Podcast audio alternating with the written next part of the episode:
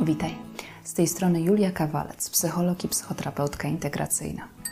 Kontynuując cykl wokół psychoterapii, w tym materiale chcę Ci opowiedzieć, na czym polega psychoterapia w podejściu integracyjnym oraz w jaki sposób ja sama o niej myślę. Mówiąc najogólniej, psychoterapia to zaproszenie drugiego człowieka, terapeuty, do towarzyszenia Ci w procesie Twojej zmiany. Zwróć uwagę na trzy słowa: towarzyszenie, proces i zmiana. Towarzyszenie to odpowiedzialność, zadanie terapeuty.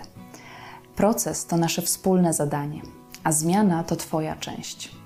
Terapeuta to osoba przygotowana do tego, by umiejętnie być obok drugiego człowieka, tak by swoim sposobem bycia pomóc Ci przeżyć to, co Cię trapi, a później ułatwić i udrożnić Twoją zmianę.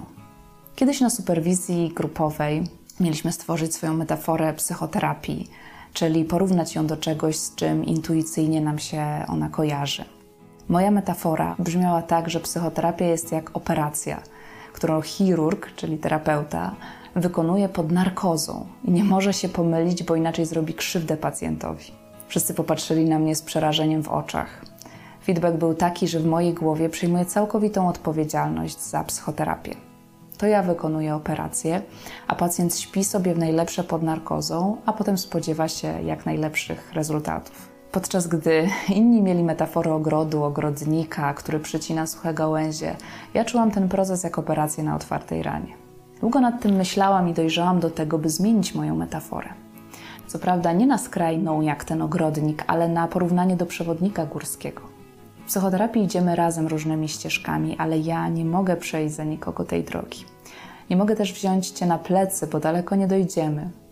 Nie mogę Cię ciągnąć, bo co to za przyjemność czy pożytek. Mogę być natomiast obok.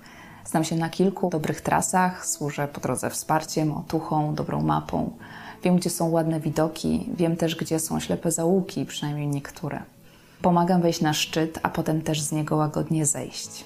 Natomiast osoba, z którą idę, zawsze może zawrócić, zejść z tej ścieżki, zrezygnować, pójść też swoją drogą. Nie jest pod narkozą i nie śpi. W trakcie tej drogi często okazuje się, że osoba, z którą wędruję, ma w plecaku mnóstwo niepotrzebnych rzeczy, które ją obciążają. Dużo kamieni, śmieci, staroci. Czasami musimy przystanąć i zastanowić się, czy chce to dalej dźwigać. Dzisiaj bardziej w taki sposób myślę o procesie terapeutycznym. Dodałam do mojego wyobrażenia o odpowiedzialności terapeuty dużo więcej wolności po stronie pacjenta. Przyświeca mi także kilka założeń podejścia humanistycznego, na przykład ta, że człowiek ma w sobie mnóstwo sił samoaktualizacyjnych, które sprawiają, że chce próbować od nowa, że daje sobie kolejne szanse, że bywa jak Wańka Wstańka, która powróci w końcu do pionu. Lubię też myśleć o moich pacjentach, z których znaczna większość to osoby DDA-DDD, metaforą kintsuki. Jest to japońska sztuka łączenia rozbitych naczyń złotem, dzięki czemu stają się one jeszcze piękniejsze, bardziej unikatowe. Ten motyw przedstawiają moje obrazy w gabinecie, w tym ten za mną. Osoby z trudną przeszłością są jak te rozbite naczynia. Coś w nich pękło. Siła uderzenia była tak mocna, że naczynie nie wytrzymało w całości. Coś od czegoś musiało się odłączyć, czasem zagubić, czasem trochę przetrzeć i zniszczyć.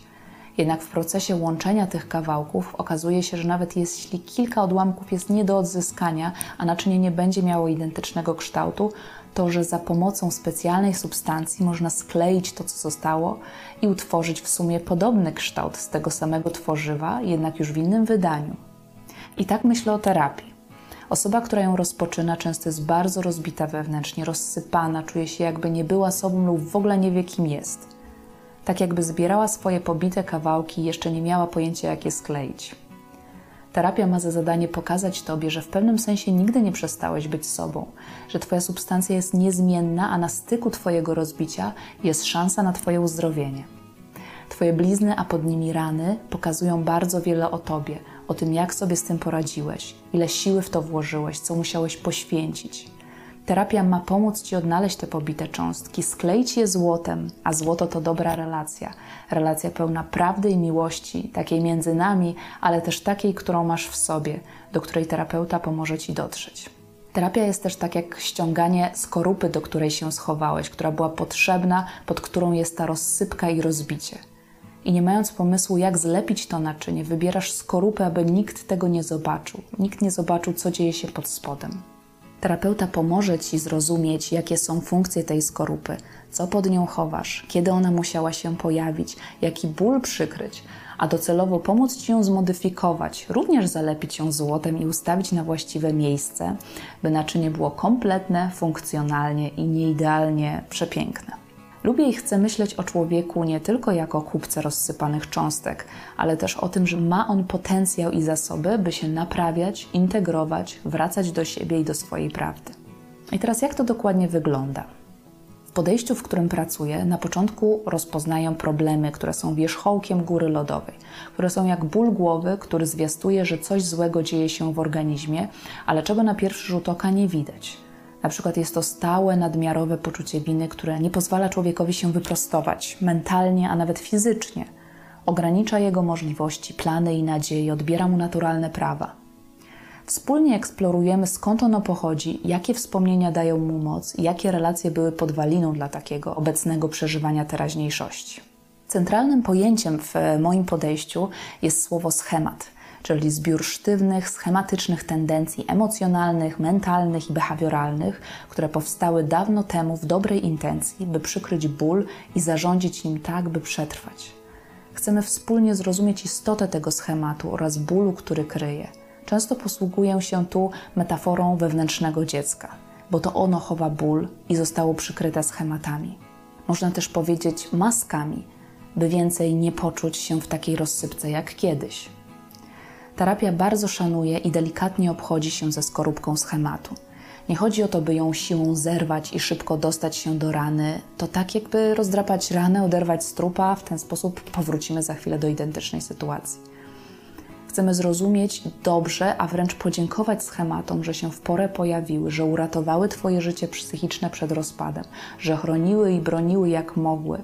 Uświadomić sobie, że dzisiaj ograniczają Twoje życie, każą Ci je przeżywać w pewnej miniaturze i często z perspektywy traumatycznej przeszłości, nie pozwalając dostrzegać nowych możliwości, otwartych drzwi i wyciągniętych rąk. Chcemy powolutku dotknąć tego wewnętrznego dziecka, zobaczyć je, zrozumieć, czasem pocieszyć, czasem ukoić, czasem po prostu przeżyć wszystko, czego wtedy nie mogło w pełni doświadczyć, bo było to zbyt niebezpieczne. Zaczyna się transformacja. Wyobraź sobie, jak inaczej Twoje życie mogłoby się potoczyć, gdybyś w dzieciństwie mógł doświadczyć całej swojej emocjonalności w obecności kogoś, kto jest Ci życzliwy i bardzo zainteresowany Twoim rozwojem i szczęściem. To właśnie dzieje się symbolicznie w gabinecie terapeuty. Oczywiście nigdy już nie będziesz dzieckiem i tamta chwila nigdy się nie powtórzy. Wiele strat należy odżałować i odreagować, a mimo wszystko to i aż to ma leczącą moc. Taka transformacja wewnętrzna to nie tylko dodanie Twojemu dziecku zasobów, pokazanie mu nowej perspektywy czy symboliczne wyciągnięcie z okrutnych okoliczności. To też uświadomienie sobie, jakimi iluzjami wciąż żyjemy, na co nieustannie liczymy, czego już nigdy nie otrzymamy, np. bezwarunkowej miłości rodzica, czego już nie odzyskamy, np. utraconego raju dzieciństwa i jego przywilejów. To zobaczenie przejawów dziecięcych pragnień w dorosłym życiu i prób walki o to, co już niemożliwe i być może odpuszczenie, uznanie strat, uznanie ograniczeń i braku kontroli. To droga pełna wyzwań, dlatego tak ważna w terapii jest nasza relacja. Relacja dwójki nieidealnych ludzi, w której mimo to może zaistnieć coś wyjątkowego, coś pełnego zaufania, coś, co niektórzy terapeuci nazywają korektywnym doświadczeniem rodzicielskim. To znaczy doświadczeniem, które może się nadpisać nad tym, co kiedyś przeżywałeś. Na przykład, gdy płakałeś, Twój rodzic pokazywał pełną wzgardy twarz. Gdy odważasz się zapłakać przy terapeucie, widzisz twarz pełną współczucia, przyjęcia i łączności z Tobą. Dzięki temu zdobywasz nową perspektywę o sobie i innych. Ty nie jesteś do odrzucenia i nie do kochania, to tylko niektórzy ludzie Cię odrzucili. Nie wszyscy ludzie są pełni pogardy, tylko niektórzy. Są ludzie, którzy reagują zupełnie inaczej. Istnieje świat inny niż taki jak mój rodzinny dom. Istnieje też ja, którego da się przyjąć, pokochać w przejawach wspaniałości i ludzkiej słabości. Nawet jeśli byłem bity, nie oznacza to automatycznie, że jestem kimś, kogo można bić. Nawet jeśli nie byłem kochany, nie oznacza to, że nie jestem kimś nie do kochania. Terapeuta często ma wiarę większą od Twojej w to, że cierpienie, przed którym uciekałeś, a z którym spotykasz się w gabinecie, nie zabije Cię, bo przeżyjesz je teraz inaczej, w dobrej relacji. Dodatkowo wierzy, że cierpienie jest częścią życia. Nie da się go wymazać, ale to często dzięki niemu odkrywamy właśnie siebie na nowo, przekraczamy swoje kolejne granice, dowiadujemy się czegoś nowego o naturze ludzkiego losu. Po najgłębszej pracy wewnętrznej powracamy znów do teraźniejszości, aby teraz spojrzeć na nią inaczej i zacząć budować swój nowy psychologiczny, wewnętrzny dom.